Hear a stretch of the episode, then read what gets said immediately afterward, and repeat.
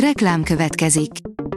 Ezt a műsort a Vodafone Podcast Pioneers sokszínű tartalmakat népszerűsítő programja támogatta, mely segít abban, hogy hosszabb távon és fenntarthatóan működjünk, és minél több emberhez érjenek el azon értékek, amikben hiszünk. Reklám hangzott el. A legfontosabb hírek lapszemléje következik. Alíz vagyok, a hírstart robot hangja. Ma január 1 -e, Fruzsina névnapja van. A 24.20 szerint Orbán elárulta, mit csinál szilveszterkor és újévkor. És azt sem titkolta el a kormányfő, hogy berugott-e már szilveszterkor. A 24.hu oldalon olvasható, hogy képeken a magyar Maldív szigetek. Magyar Maldív szigeteknek is hívják a Csepelhez és Sziget-Szent Miklóshoz tartozó kavicsos tavat. Meglátogattuk az egykori kavicsbánya köré települt horgásztanyákon és szigeteken élőket. A Fidesz éve lehet 2024 az EU-ban, írja a Telex. Már 2023 vége előtt elkezdtek befolyni a korábban blokkolt magyar EU támogatások, és 2024-ben a még megmaradt befagyasztások jó részét is feloldhatják. Jön az EP választás várhatóan erősödő jobboldallal, és a Fidesz is csatlakozhat egy képviselőcsoporthoz. Ráadásul Magyarországé lesz a soros tanácselnökség 2024. júliusától.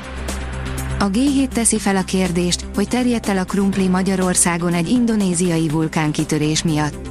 A 19. század második évtizede részben a sorozatos vulkánkitörések miatt kifejezetten hideg időszakot hozott a föld éghajlatában. Tömeges letartóztatások voltak Berlinben szilveszterkor. Ismét tűzijátékokkal támadtak a rendőrökre és a tűzoltókra, de az incidensek nem voltak olyan súlyosak, mint az egy évvel ezelőtti szilveszter során, írja a Hír TV.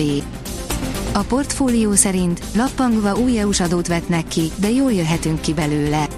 Az ENSZ Dubai éghajlatváltozási konferenciáján is heves vitákat generált, hogy az Európai Unió fokozatosan bevezet egy kvázi karbonadót, a széndiokszid határkiigazítási mechanizmussal. A magyar hírlap írja, volt osztrák külügyminiszter, Putyinnak igaza volt. Oroszország a sok pessimista előrejelzés ellenére a világ ötödik legnagyobb gazdasága lett.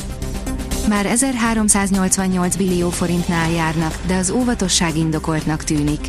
Indiáról a sokkoló kulturális gazdagság, a brit gyarmatosítás és azt legyűrő alapvetően békés ellenállás sikeressége juthat eszébe a magyaroknak, ám ezen már régen túl van a világ egyik legnépesebb országa, írja a privát bankár.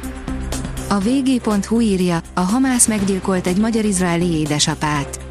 Az 56 éves férfit lehetséges túszként tartották nyilván csak nem három hónapon át, miután a holtestét sokáig nem találták meg a hatóságok.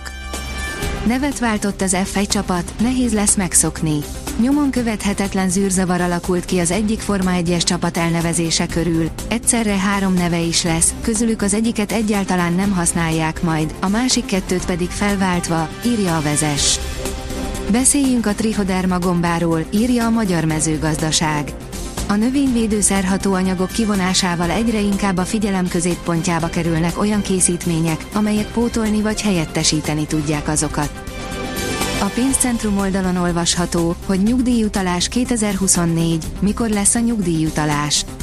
Mutatjuk a hivatalos nyugdíjfolyósítási dátumokat. A Magyar Államkincstár már közzétette a 2024-es évre vonatkozó nyugdíjutalási dátumokat.